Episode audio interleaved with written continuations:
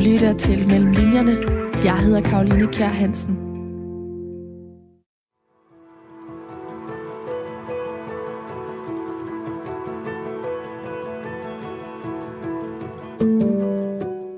En fisse kigger ikke altid venligt tilbage, når man smiler til den. For den kan ligne det lukkede øjenlåg på en gammel drage, der sover og ordløst udtrykker, forsvind, du forstyrrer, og jeg gider ikke lege nu. Sådan har Per oplevet det i snart alle de år, han har været gift med Astrid. Men da det bliver skilt, hans store søn flytter hjemmefra, han ser sit job op og rejser til Bali, så møder Per amerikanske Lis. Og hendes fisse, den smiler med et glimt i øjet, som han aldrig så i Astrids i de 22 år, han var gift med hende. Per han er hovedpersonen i Christian Jungersens nye tobindsværk Du kan alt. Og det værk, det handler om livet efter midtlivskrisen. Om at genstarte livet på den anden side af de 40. Bestsellerforfatteren, som er oversat til 20 sprog, er endelig tilbage. Og den her gang, så er det med en hovedperson, som lægger tættere op af ham selv end nogensinde før. På fredag den 24. september rammer roman Lands boghandlere.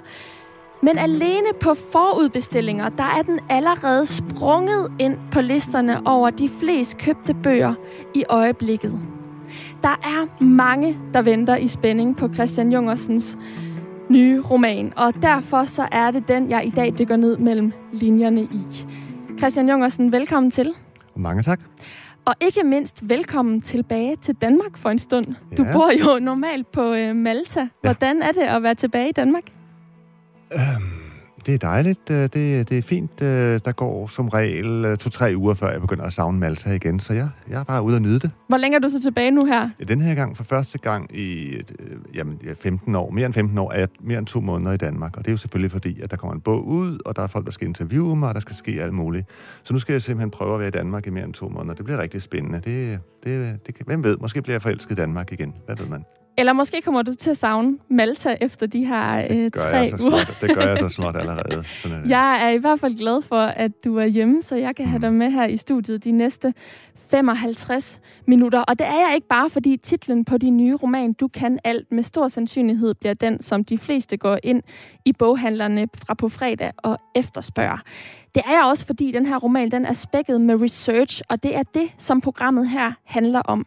Mellem linjerne, det er nemlig programmet på Radio 4, hvor jeg taler med nogle af Danmarks væsentligste forfattere om alle de forberedelser og oplevelser, som de har været ude i, før deres bøger de kunne skrives. Altså med andre ord, alt det research-arbejde, der ligger mellem linjerne i deres bøger. Og til den her roman, der har du blandt andet researchet ved at dykke ned i lykkeforskning og voldsforebyggelse, og ligesom til dine tidligere romaner, både Krat fra 99, Undtagelsen fra 2004, og Du forsvinder fra 2012, der har du til din nye roman, Du kan alt, også gjort brug af sådan en helt særlig metode, som du kalder method writing. Og alt det, det kommer vi ind på lidt senere, men allerførst så skal vi altså lige tale om, hvilken roman det er, du har skrevet den her gang. Faktisk har det været dit mål at skrive en roman, som man ikke sådan lige kan opsummere på en bagsidetekst, og som der faktisk ikke er nogen genre til, ud over betegnelsen en vild roman. Jeg har kunne læse, at både thriller, kærlighedsdrama og samtidsroman har været i spil, men det er altså en vild roman, du mener, der er den rigtige øh, betegnelse til den her øh, bog. Så nu udfordrer jeg dig nok lidt, når jeg spørger, hvordan du egentlig selv vil beskrive din nye roman, hvis du skal gøre det sådan relativt kort? Øhm, bogen er ikke ude endnu. Hvorfor ikke kalde det en fri roman? Ha, det, det, Hvad er det? En det finder jeg roman? på lige nu. Jamen altså en, en bog, som er, er, er fri af forskellige bånd, som øh, man plejer at lægge på en, på en roman. Og, øh, og det, det er jo det, jeg har prøvet at gøre. Det er jo, det er jo en kæmpe udfordring at lave en, en roman, som øh, er, både er fri, det der, der er mange, der har gjort, men som også er på 750 sider til at holde ud at læse jeg kan godt lide dit koncept her mellem linjer, vi går ind i, ind i forfatterens proces. Hvorfor ikke, bare, hvorfor ikke bare lave det her også? Hvorfor ikke bare, i stedet for bare beskrive det, finde på genren her? Øh, og øh, alle forfattere prøver på at skrive noget, som, som aldrig er skrevet før. Det gør vi jo. Og vi prøver på at skrive noget, som, som folk siger, man ikke kan skrive. Det, det, det tænker jeg, at vi alle sammen gør. Øh, hvis folk siger til mig, det her kan jeg ikke lade sig gøre, så spidser jeg ører, og så er jeg rigtig nysgerrig. Fordi øh, udfordringen i litteratur er jo at prøve at gøre noget med sprog, som man tænker, man ikke kan.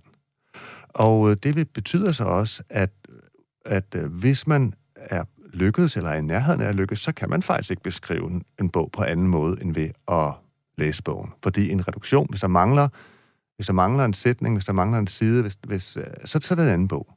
Og så har den en anden stemning, så er det en tone, det hele hænger, alting hænger sammen.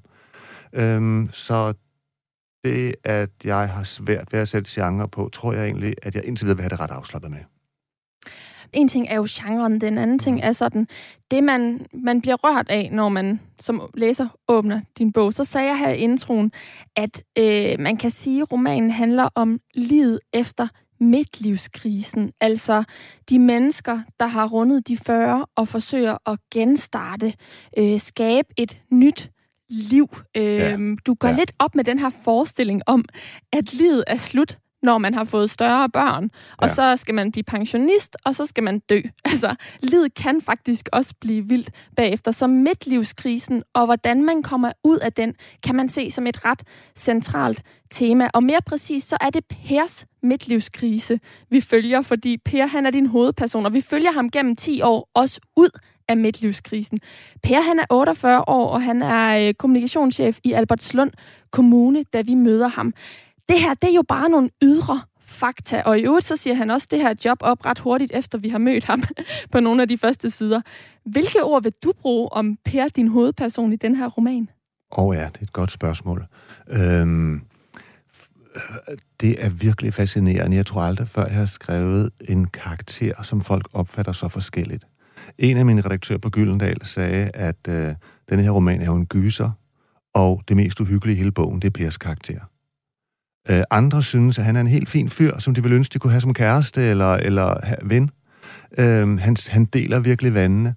Og det, der er med Per, er jo, altså, som du selv siger, altså han, han, øh, han går ned med flaget efter, at hans kone går, og hans søn flytter hjemmefra, og så er man ligesom måske tænker, at nu skal vi have sådan noget socialrealistisk noget.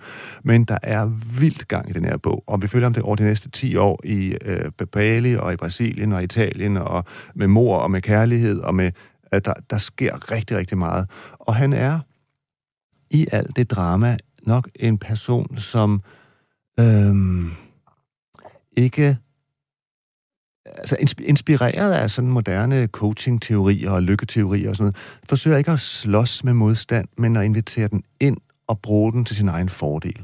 Så man selv, da han senere i, i, i øh, bogen bliver coach, og så underviser han i de her ting og siger, at man skal ikke, man skal ikke bokse. Man skal ikke forsøge at bokse modstanden ned. Man skal lave judo på den. Det vil sige, øh, altså øh, i judoteknik bruger man det, jo, jo mere kraft ens modstander kommer imod en med, jo større sandsynlighed har man faktisk for at vinde, fordi man bruger kraften imod ham, man kaster ham med hans egen kraft.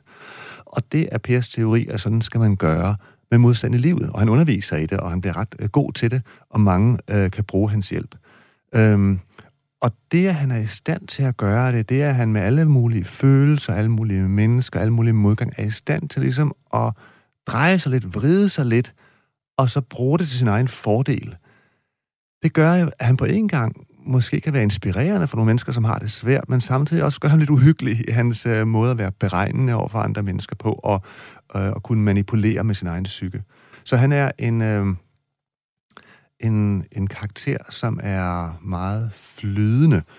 Per tænker jeg faktisk øh, på mange måder er ret sådan reflekteret, selvom man kunne ja. tænke, at han ikke var det, fordi han, hans, øh, umiddelbart så tegner han et billede af sin ekskone som sådan en meget reflekteret kvinde, der øh, går, ud i, går op i selvudvikling og, øh, og sådan øh, ikke nødvendigvis følger alle tidens tendenser, men også sådan prøver at finde sin egen vej. Men det, som Per, jeg læser ham, gør, er lidt sådan prøver at gå sin helt egne veje, prøver at sige, jeg vil altså ikke gøre det, som alle andre gør.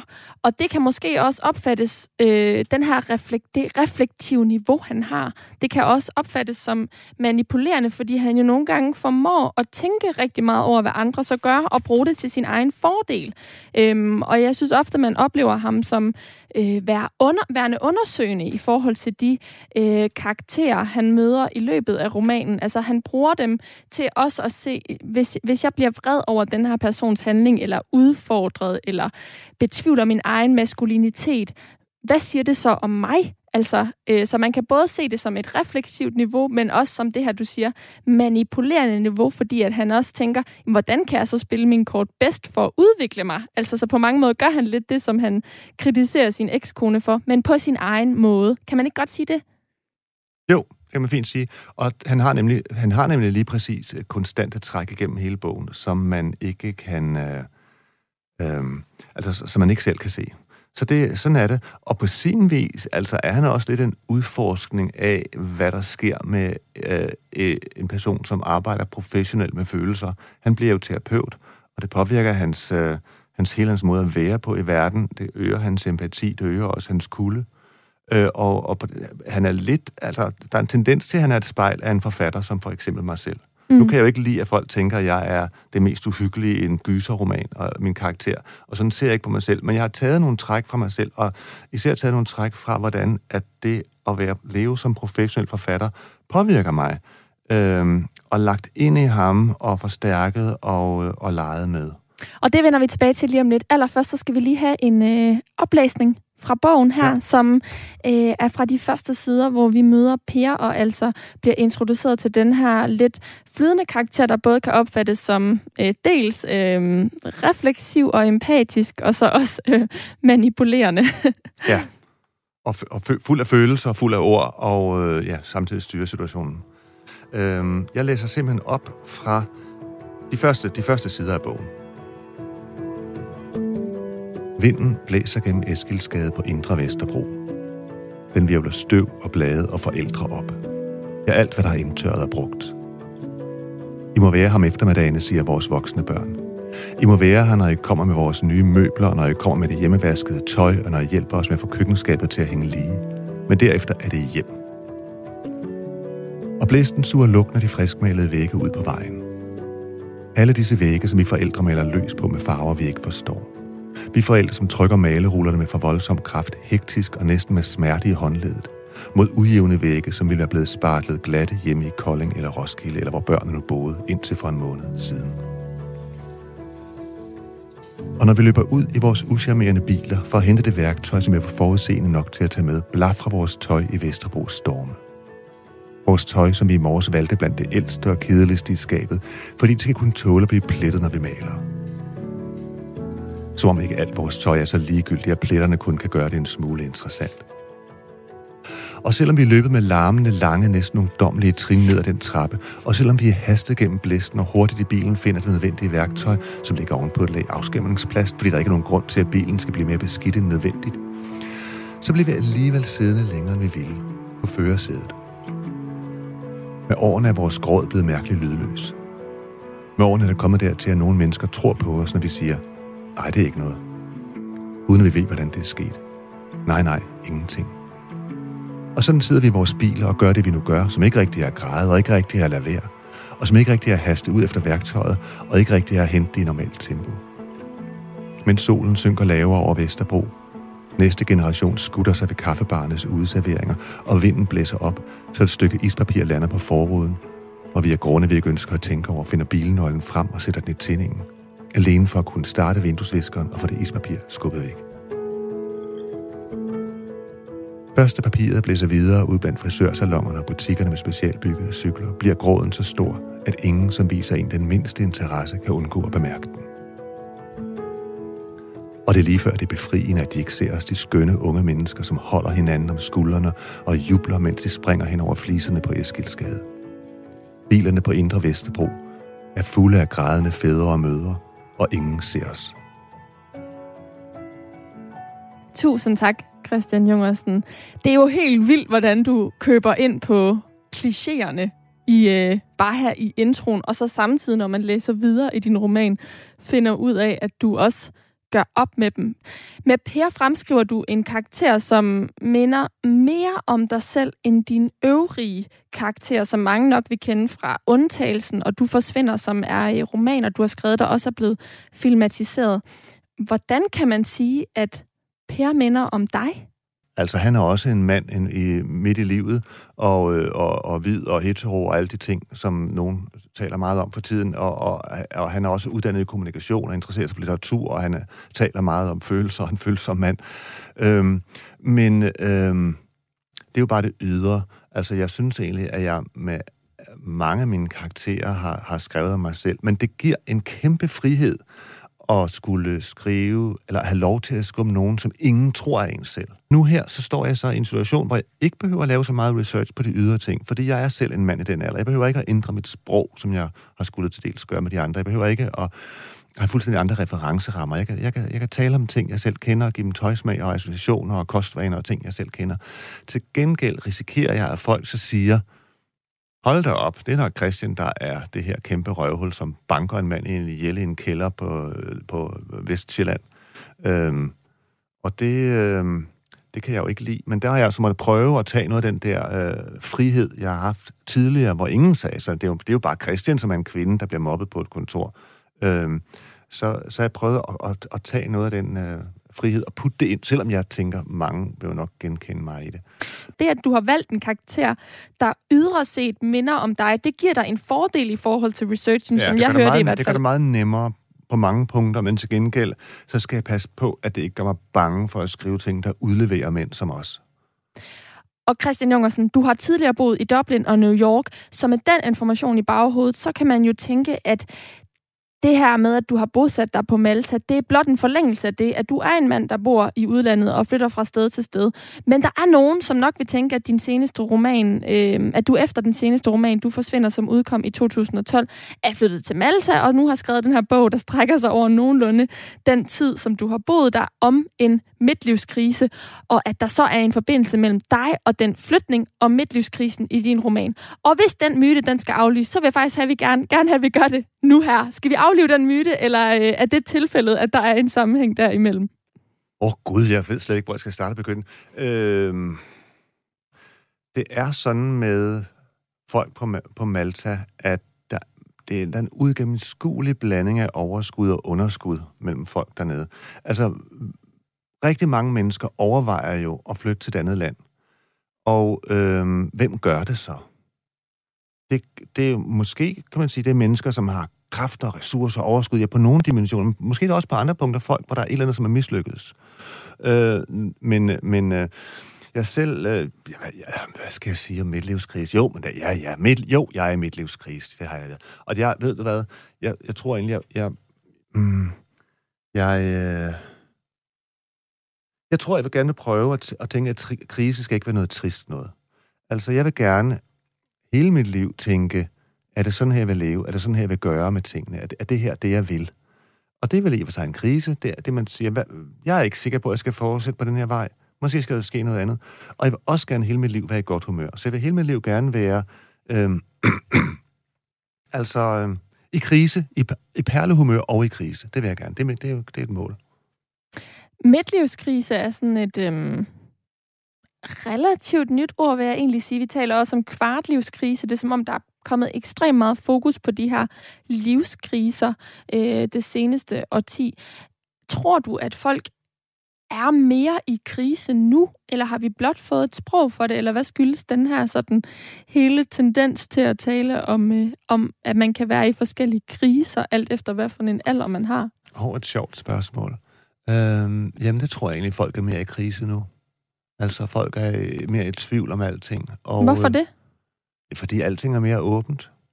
Det kan vi jo godt lide. Vi vil jo gerne have mere frihed. Vi vil jo gerne kunne alting. Egentlig sjovt nok, så vidt jeg forstår lykkeforskningen, så bliver folk gladere af, at der er færre valgmuligheder.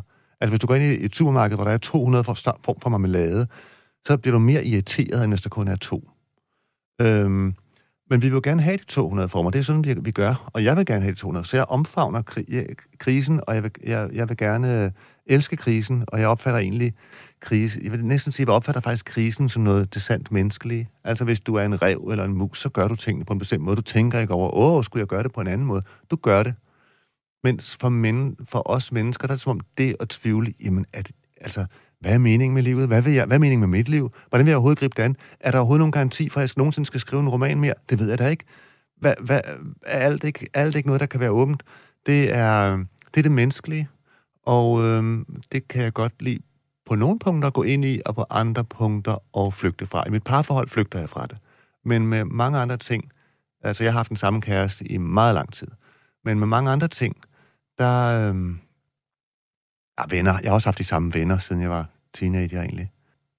Så, så ja, nogle ting, skal, nogle ting kan jeg godt lide, at, at simpelthen er åbne, og, øh, og jeg, jeg, jeg føler nok, altså, så kan man diskutere, du ved, så er der sådan ligesom øh, folk, der siger, nej, det, alting flyder for meget, vi har brug for nogle faste rammer, og der er andre, der siger, nej, nej, nej, det hele skal blødes mere op, og det er jo nok sådan lidt et spørgsmål om personlighed, og så også, hvem der er øh, i ens omgangskreds, ens personlige erfaringer. Ikke? Der er så sådan en brinkmand, stå fast tingen, ikke? Vi, skal, vi skal holde fast ved nogle ting, vi skal tage nej-hatten på, og, og øh, han har vel nogle erfaringer, øh, som, hvor folk har gået for meget med på alting og flyttet ud i alting. Han vil måske opfatte Per i min bog som en, der bekræfter det. Og så er der andre, som har nogle omvendte erfaringer af, at de føler sig omgivet, eller mange mennesker omkring dem, er mere nogle stivstikker, end de behøver at være. Det ville være rigtig rart, hvis folk blev lidt op og prøvede noget nyt, og noget nyt tøj, og noget nyt øh, hår, og noget ny musik, og, og simpelthen fik, blev rusket lidt i. Og jeg tilhører nok den sidste fløj.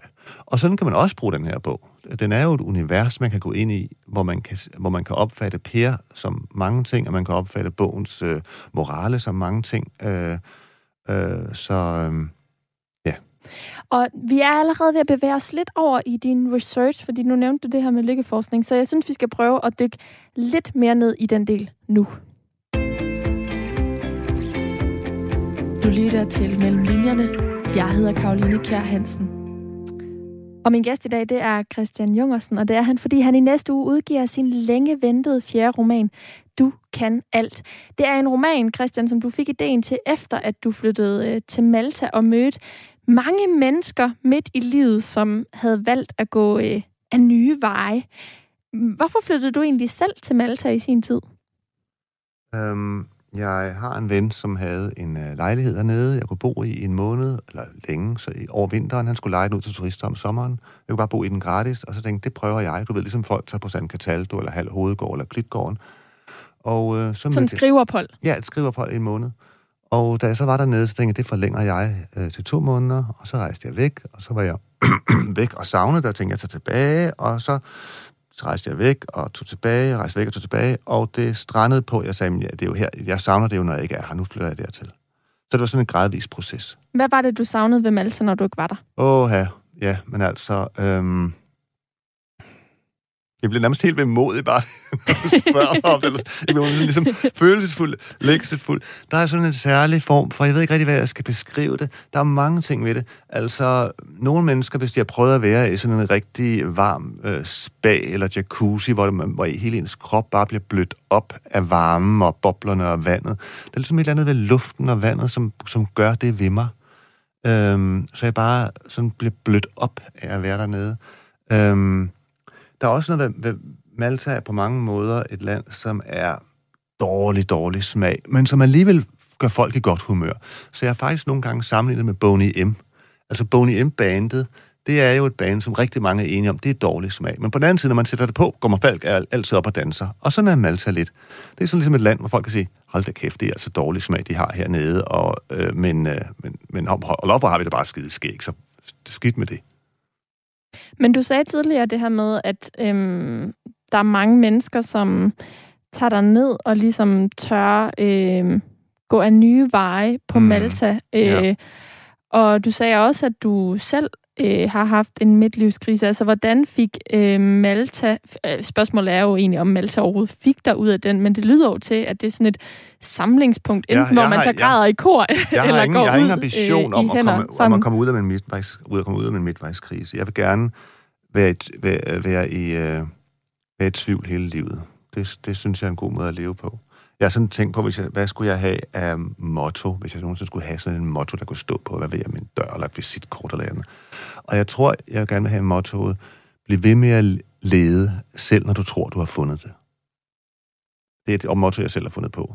Men altså, at man synes egentlig, at man har det godt og med, med sit liv, men man leder stadigvæk videre, og man gør det på samme måde med alt andet. Man synes egentlig, man er klar over, hvad man mener politisk, men man er stadigvæk hele tiden søgende, tager fejl. Man synes, man er klar over, øh, hvad man er ens yndlingsbands, men man leder hele tiden videre, måske er der noget nyt. Altså den der, øh, sådan at man på en gang er glad, og samtidig har en, en sult. Men igen, der er nogle områder, man skal holde fri af det, for ellers bliver ens liv fuldstændig uudholdeligt. Og, og øh, jeg tror ikke, jeg havde kunnet øh, være, øh, leve i det der overfladiske, skønt overfladiske, Boney M-agtige expat-liv, hvis ikke, at jeg havde haft en kæreste og nogle mennesker, jeg holder af i Danmark. Men hvorfor mener du så, at det, den her tilgang kan være gavnlig øh, på andre områder? Altså, altså som, som, som jeg sagde før, man støder sig på forskellige ting. Ikke? Jeg støder mig nok på den måde. Jeg synes, mange af mine jævnaldrende ligesom har lagt sig fast på nogle måder at tænke på, og, øh, og nogle måder at gå klædt på, og, og, altså, som man, man ikke øh, som man bare ikke bryder op med. Og jeg synes, det, jeg synes, det er lidt kedeligt. Jeg synes, det, jeg synes, det giver mere liv og glæde og mere fællesskab, at man øh, har sådan mere en interrail-stemning, at man møder nye mennesker og rejser rundt, og der sker ting, også når man er højere op i årene. Christian Jungersen, du er kendt for at researche rigtig meget, og øh, i den her forbindelse med din nye roman, Du kan alt, så har du blandt andet gjort det ved at dykke ned i lykkeforskning. Du har gjort det ved at dykke ned i voldsforebyggelse. Øh, det er bare nogle eksempler, og dem kommer vi ind på lige om lidt. Men først kunne jeg godt tænke mig at høre, hvor begyndte du egentlig med at research, efter at du fik ideen med at dykke ned i det her midtlivskrise-tema, øh, efter du havde mødt de her mennesker på Malta?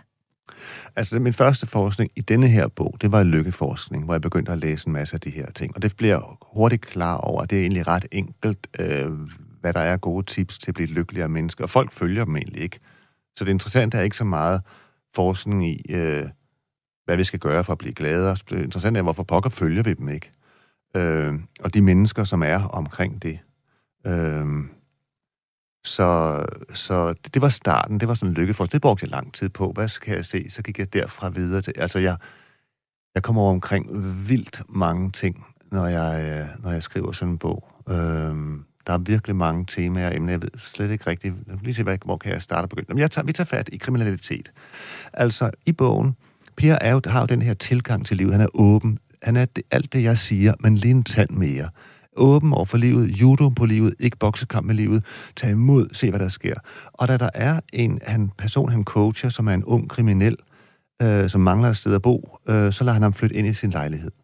Øhm, og det vil sige, at, at jeg beskriver øh, en kriminel verden og et kriminelle liv i denne her roman. Det er bare én ting. Der sker mange ting i bogen. Det, vi kommer vidt omkring. Men det er én ting. Og øh, der er det jo vigtigt for mig, at vi trænger om bag klichéerne om, om unge kriminelle mennesker.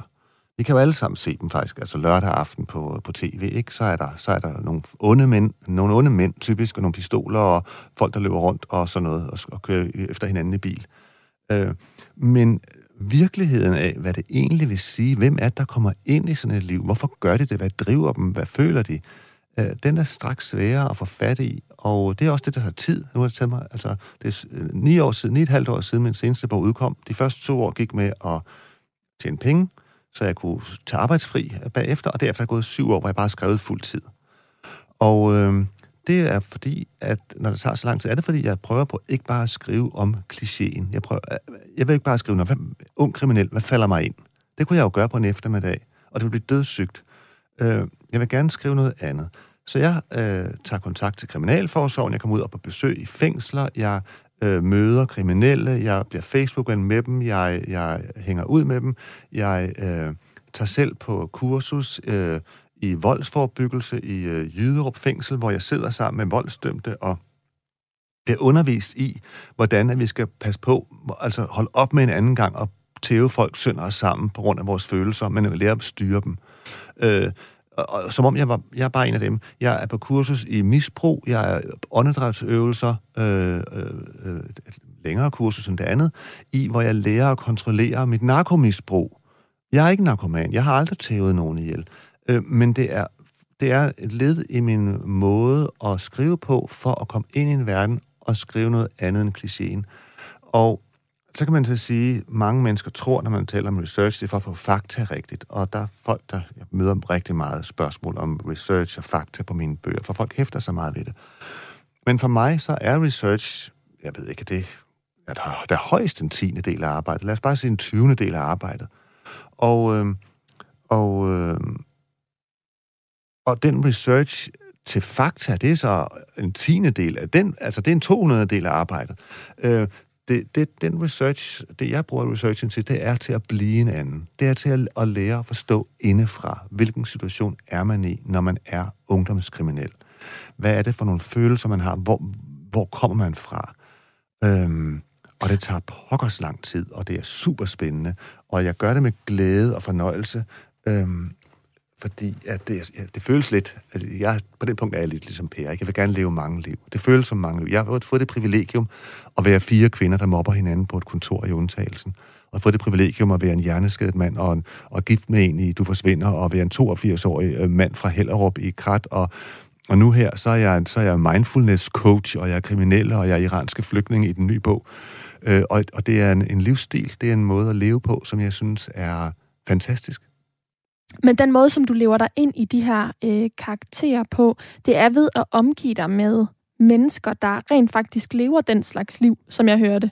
Ja. Det er noget, du også kalder method writing, og den øh, metode prøver vi lige at dykke ind i lige om lidt. Nu kunne jeg godt tænke mig, at vi lige hører øh, en lille passage, som vi har aftalt, du skal læse højt, som du har skrevet med afsæt, afsæt i den her øh, research øh, i kriminalitet. Jamen, så vil jeg læse... Øh, skal jeg lige finde det her. Nå ja, jeg vil læse øh, bare lige en, en, en, nogle få minutter fra øh, starten af et kapitel, hvor vi kommer ind i den her verden, hvor Per bliver jo altså en mindfulness coach øh, i øh, en helt ny verden. Pludselig springer vi fra et helt andet univers, og så springer vi herhen. Tatoveringen i hans ansigt bliver levende. Den blå slange vrider sig ned over siden på hans hals. På højre skulder slynger den tale sig om logoet fra en af Danmarks mest voldelige bander. Og det er ikke kun tatoveringen, der pulserer. Også den lodrette blodår i panden ser ud som den kunne sprænge sig ud af hans ansigt, så rasen er han. Han står tre meter frem og stiger mig ind i øjnene, og jeg ved, at han kan dræbe mig, som han har gjort med andre. Det samme kan manden bag ham, Hans t-shirt er våd af sved. Han brøler mod mig, og det er som om, det netop er ham, jeg kan lukke blandt alle mændene herinde. Som om det netop er hans sved, der prikker i min næse. Og manden ved siden af, der er dømt for at have myrdet sin elskerinde. Og den lille splejs med den skallede isse, der afstraffer for en kokainbagmand i Spanien. Sveden drøber af dem. De ryster, og de ser ud, som om deres indvold om lidt vil sprænge sig ud af deres munde. Tre kvarter senere, da vi holder rundt i gruppen, for at dele vores følelser, siger Roger, mens han holder om slangen på sin hals. Hvis det her havde været for to uger siden, havde det været en ambulance på vej efter dig nu. Og vi griner på en vidunderligt ledeløs måde. Alle sammen er vi opløse af lettelse oven på eftermiddagens åndedrætsøvelser og meditation.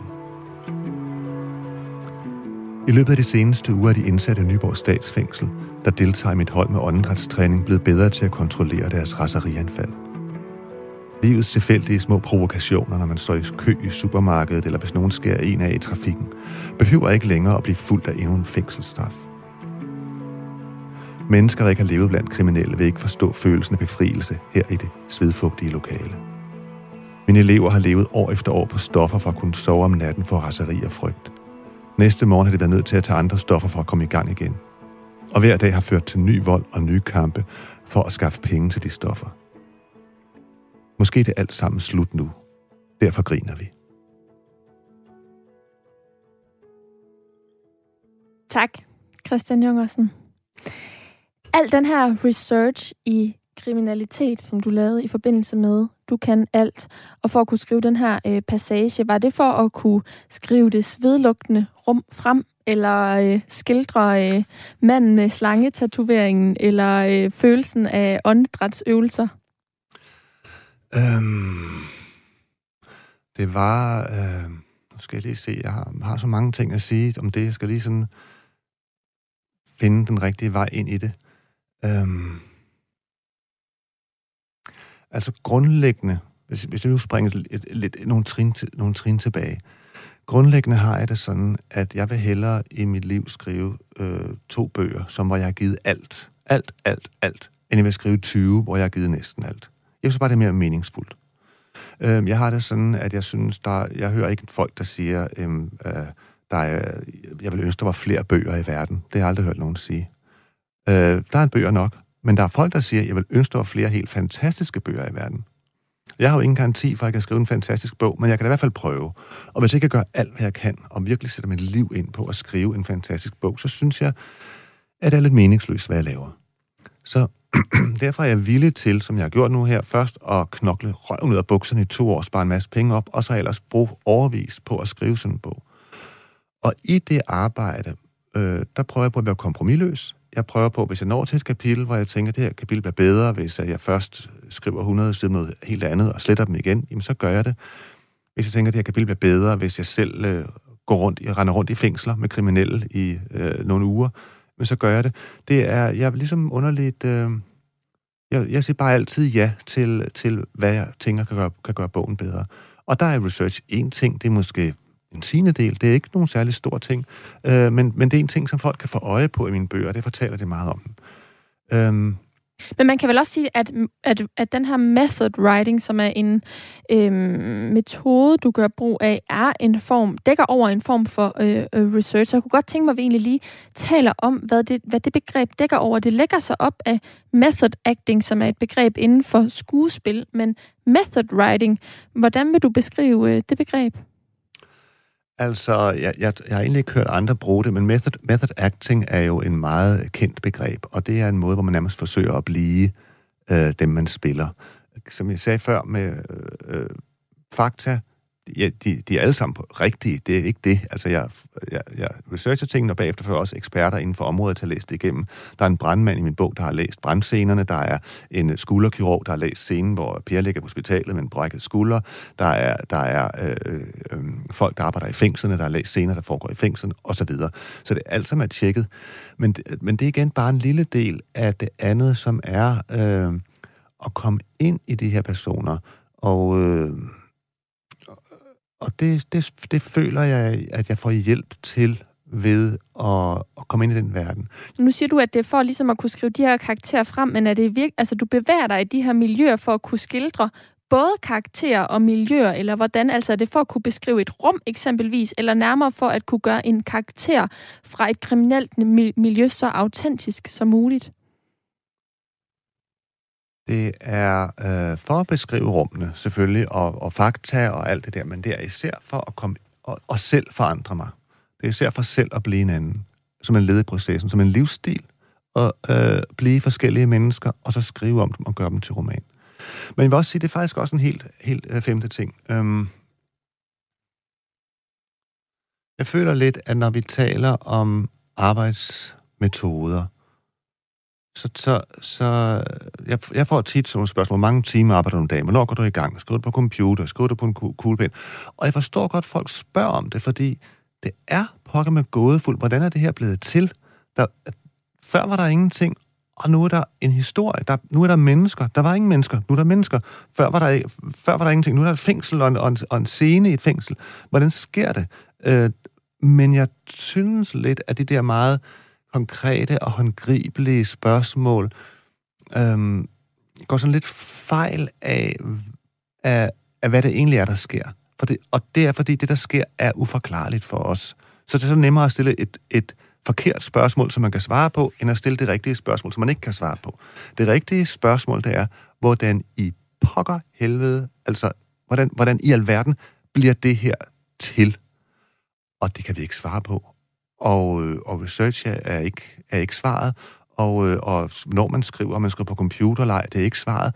Svaret er noget andet. Svaret er, er, er en eller anden form for øh, altså øjeblikke, hvor der pludselig falder en noget ind. Uf, uf, jeg vil sige, øh, uforudsigelige nådegaver. Pludselig, ho, hvor kom det fra? Hvor ske, hvordan, hvordan skete det? Jeg ved ikke, hvordan det kom ind i mit hoved, men det kom ind i mit hoved, og hold kæft, hvor er jeg taknemmelig og glad for det. Og det bruger jeg også researchen til. Jeg har ikke glemt et spørgsmål. Jeg er tilbage på researchen. Det bruger jeg researchen til, at hvis jeg øh, selv har færdet i et fængsel, i, øh, eller i række forskellige fængsler mellem kriminelle i uvis, så kommer der flere af de her nådegaver til mig, øhm, som jeg så skriver ned og tager noter og skriver tusinder af sider af noter, og så bagefter, eller samtidig med det, laver jeg struktur, jeg laver en fortælling ud af. Så jeg bruger det egentlig researchen i høj grad til at skaffe mig selv nådegaver af inspiration. Så den her method writing, øh, din færden i miljøerne, er simpelthen også en åbning til øhm, nu siger jeg idéer, det kunne også være indfald, og vi kunne Ja, også bruge ja. ordet nådegaver, som, Ja. du, som du siger. Ja. men, men jeg tænker, udover at man får de her idéer, så handler det vel også om, at man som forfatter har en lyst og tid til at forfølge de nådegaver, man så får, fordi alle mennesker får vel Ja. øh, indfald i løbet af en dag, men det Ja. handler vel om en særlig opmærksomhed på ja. øh, de her idéer, øh, der kunne skabe yderligere fortællinger øh, på papiret. Det er rigtigt. Det er jo, det er jo så et livsvalg, ikke? Hvordan man gør. Der er jo masser af mennesker, som har sagt, at alle mennesker har en roman i sig. og Der er sikkert også mange, der har flere romaner i sig.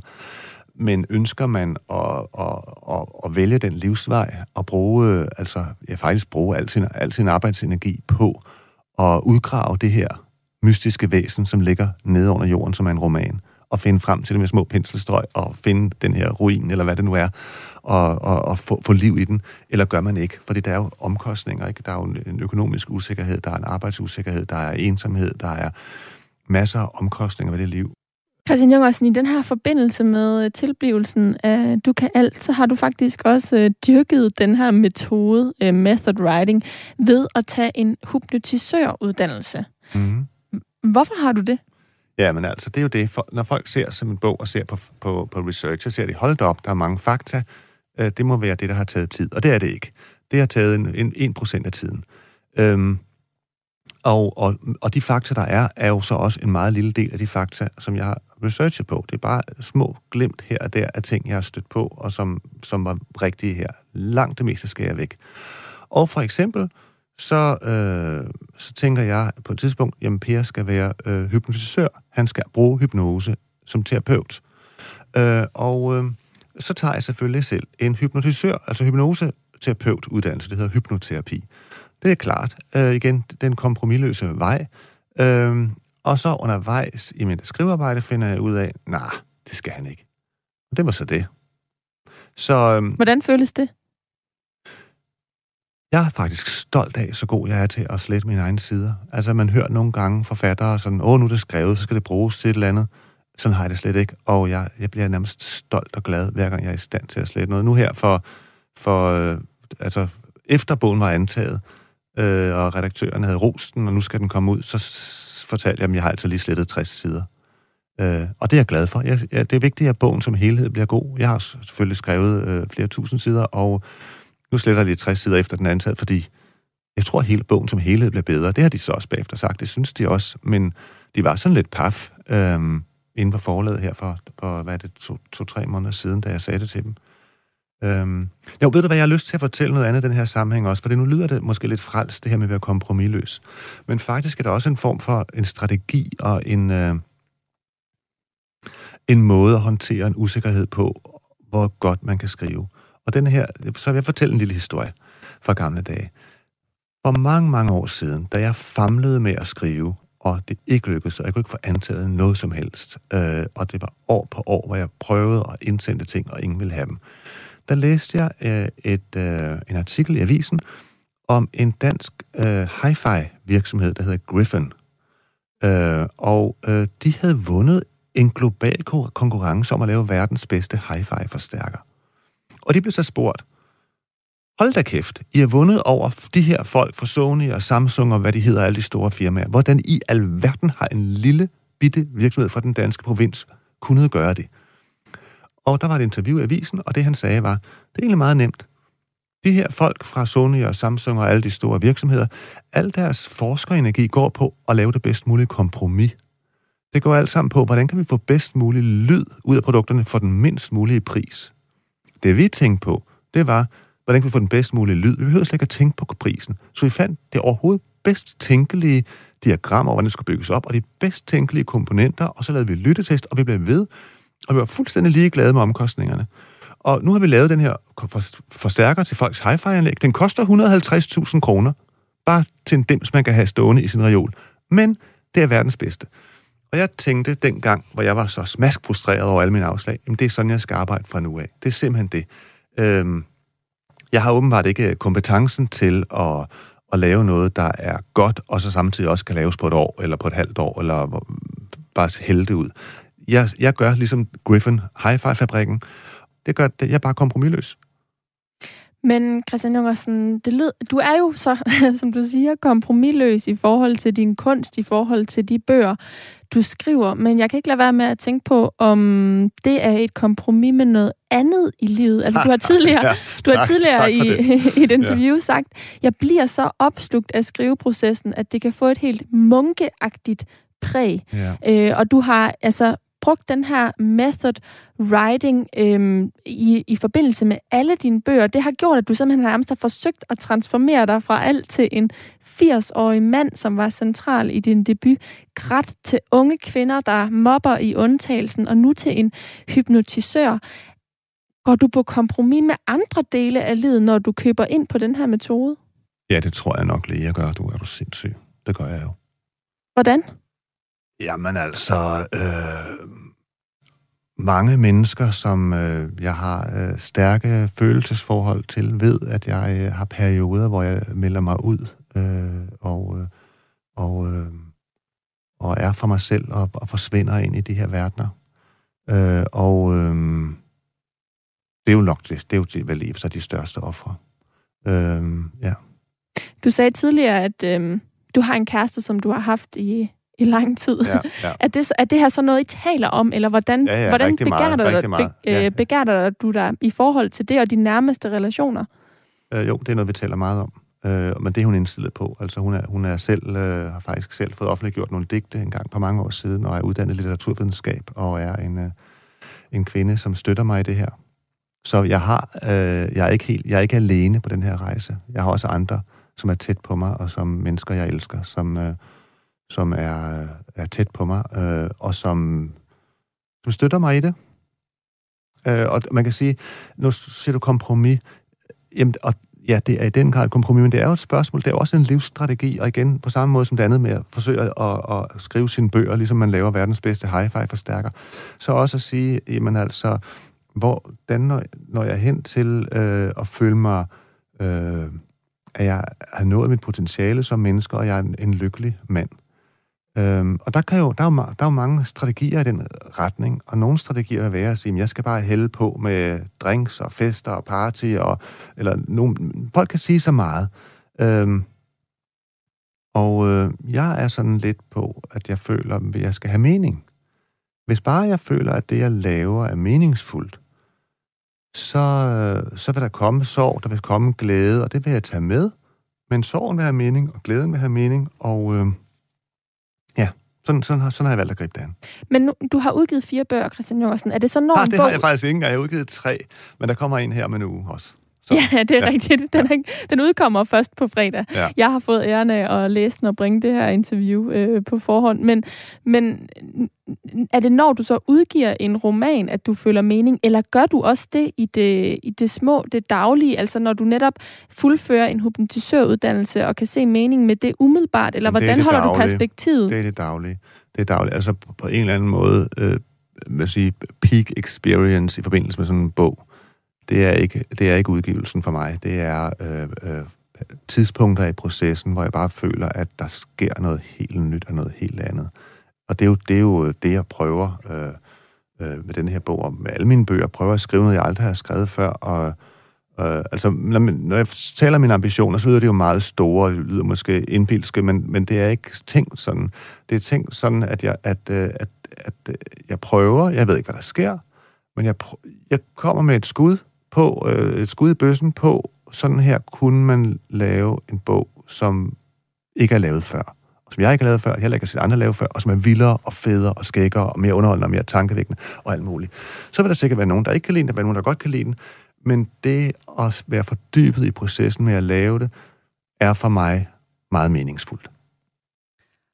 Nu har vi talt lidt om din øh, research, og tiden den er ved at være gået. Jeg kunne godt tænke mig, at vi lige når at runde din skriveproces, så det skal vi øh, tale om nu. Du lytter til Mellem Linjerne. Jeg hedder Karoline Kjær Hansen.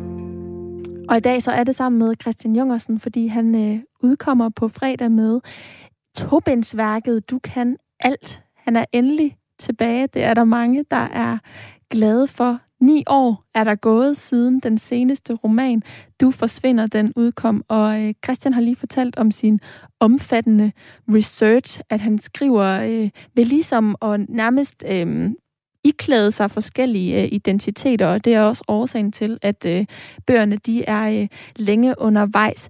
Vi kan lige nå at vende skriveprocessen, og Christian, nu når vi har talt om, at du ligesom øh, begiver dig ud i forskellige miljøer, iklæder dig forskellige identiteter i forsøget på at skrive, øh, og, og, og tusindet roman, har jeg lyst til at sige, fordi du er meget ambitiøs, når du skriver. Skriver du så egentlig sideløbende på dine romaner, eller researcher du først, og så skriver du, eller hvordan er den proces ligesom? Den er, det er en blanding. Det er sådan, at øh, jeg laver research og skriver øh, hele vejen igennem begge dele. Øh, ja, så, så der er meget tidligere nogle ting, jeg tænker, det er nødt til at finde ud af, og så begynder jeg at skrive, og så er der mere, jeg skal finde ud af, og så skriver jeg. Det, det, det fletter sig ind og ud af hinanden. Øh, jeg må bare følge efter, hvad, hvad processen kræver af mig lige nu. Det skifter. I gamle dage havde jeg altid en blog på mig. Altså bare som i altid. Øh, jeg, havde, og jeg havde lært mig selv at skrive, når jeg var i biografen, så hvis jeg sad og så en film, fik en idé, så kunne jeg lige skrive den ned.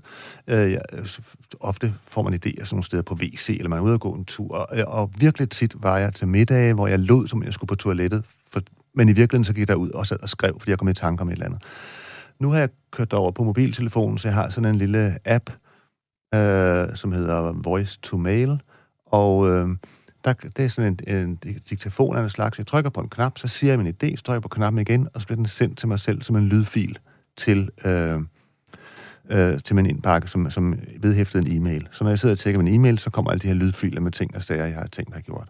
Har du skrevet det hele på Malta den her gang, eller, øh, eller hvor, øh, hvor befinder du dig, når du skriver helt konkret?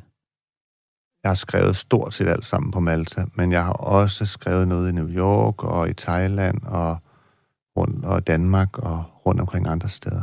Jamen, du er en verdensmand, Christian Jørgensen. ja. Dine tidlige romaner, de har indbragt dig debutantprisen på Borgerforum, Det Gyldne Lauerbær, kåringen af årets bedste danske roman og læsernes bogpris, bare for at nævne nogen. Altså, har du trækket på alt det, som du ligesom har lært tidligere, eller har du lært noget nyt den her gang, på trods af de her øh, fine priser, du allerede er blevet øh, tildelt, og tiden, du har købt dig til, kan man sige, ved at, at, at udgive de romaner tidligere? Øhm, altså, jeg prøvede på at lave noget helt nyt. Øhm, det var min ambition. Og, øh, så jeg har prøvet alt muligt øh, nyt, men jeg føler samtidig, at jeg virkelig har noget at trække på. Jeg, i, der, jeg kan nogle ting nu, jeg ikke kunne før. Øhm, det er ligesom, hvis man dyrker en sport, kan man sige, ikke? At, øh, at i starten, så hvis du laver det her træning en halv time, så er du mørpak og skal ligge ned i to døgn bagefter. Og når du så øh, øh har fået erfaring og trænet din krop op til det, så skal du, så skal du. En sportsperson skal træne hver dag, ellers får de det dårligt. Og sådan har jeg det egentlig også, at jeg, jeg skal helst, øh, sådan, måske ikke nødvendigvis få tekst ned, men være i sådan en form for det der drømmende tilstand, sådan en vågen drømmende tilstand, hvor jeg skriver bedst, der vil, der vil jeg gerne være mindst en time hver dag, og helst mere. Romanen udkommer på fredag. Og nu talte vi om din erfaring, du har i forhold til at skrive. Altså, bliver man erfaren i forhold til at kunne udgive en bog? Er du spændt på modtagelsen, nervøs, eller er det bare sådan øh, business as usual, nu her, når den fjerde roman udkommer? Jeg kan slet ikke rigtig fatte det. altså. og, det og, det. og det har jeg det egentlig meget godt med. Det synes jeg er et godt sted at være med det. Altså, hvis du kan forestille sig, at alt, hvad du har lavet af arbejde i syv år, det får du respons på på fredag, du, det bliver simpelthen årtidets mus samtale. Du bliver så hævet ind til chefen. Nu skal du høre. Der, vi har ikke vist dig noget, som vi har ikke sagt dig noget som helst om, hvad du har lavet til dig i syv år, men nu skal du eddermame med have en samtale. Selvfølgelig er man rigtig spændt på den samtale, og man, og man prøver sig på ikke at tænke for meget på det. Jeg tror også, at der er nogle øh, læsere, eller i hvert fald seere, der er spændte på at vide, om den her bog, Du kan alt, allerede er solgt til filmatisering. Dine to forrige er i hvert fald øh, blevet filmatiseret, men, men er Du kan alt allerede solgt til filmatisering? Nå, vi har haft en lidt speciel proces i det, at jeg øh, har været sådan lidt i tvivl om, jeg skulle gøre med udlandet med filmatisering, og egentlig holdt på rettighederne indtil, og, og øh, for nylig og slet ikke haft nogen agent indtil for få dage siden, hvor jeg så øh, skrev under på en kontrakt sammen med Gyldendals udlands- og filmagentur Øh, for ellers har jeg bare øh, skrevet tak for din interesse til alle mennesker, men jeg skal lige tænke på, tykke over på det hele. Så øh, ja, sådan har det været. Så der er, ikke, der er ikke, der er ikke, det eneste, jeg har skrevet under med, det er et agentur nu. Og det gjorde vi for, hvad er det, fire dage siden eller sådan noget. Men når du har skrevet noget på et agentur, så er det vel fordi, du gerne vil have, at den skal op på det ja, store ja, ja, ja, ja, ja, det vil jeg gerne. Men jeg er svært ved at se, hvordan den skal gøre, lade sig gøre. Det må jeg indrømme. Altså, jeg kan virkelig ikke se, hvordan den her skal blive til en film eller en tv-serie. Den er, jeg, igen, jeg har prøvet på at, at, at, at nedbryde en masse af de ting, man plejer at gøre i bøger. Øh, Men det har så, du vel gjort hver gang, og det er gået godt? Ja, det er vis rigtigt nok. det er vis rigtigt nok. Forfatter Christian Jungersen, tusind tak, fordi du ville være med her imellem linjerne på Radio 4 i dag. Mange tak. Og jeg vil også sige tusind tak der, til dig, der har øh, lyttet med. Det er programmet Mellem Linjerne, du har hørt. Det er et program her på Radio 4, som handler om alt researcharbejdet bag og mellem linjerne i de bøger, som nogle af Danmarks væsentligste forfattere, de skriver. Jeg er tilbage igen i næste uge, hvor jeg har en ny forfatter som gæster programmet. Og indtil da, så kan du finde hele episoden her og en masse andre som podcast på radio4.dk i vores app, eller lige præcis der, hvor du plejer at lytte til podcast. Hvis du nu sidder inde med et ønske til en forfatter, som du godt kunne tænke dig, at jeg skulle invitere ind i programmet, så tøv ikke med at sende mig en mail. Det kan du gøre ved at skrive til mellemlinjerne, radio4.dk. Linjerne, det er med et J. Mit navn det er Karoline Kjær Hansen, og jeg håber, vi lyttes ved.